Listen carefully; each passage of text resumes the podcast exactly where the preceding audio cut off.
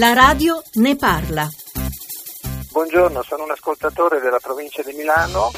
Sono contrario alla fecondazione eterologa e mi domando come mai c'è stato un referendum che ha confermato una legge che la proibiva e invece adesso alcuni giudici l'hanno confermata, cioè l'hanno praticamente resa possibile.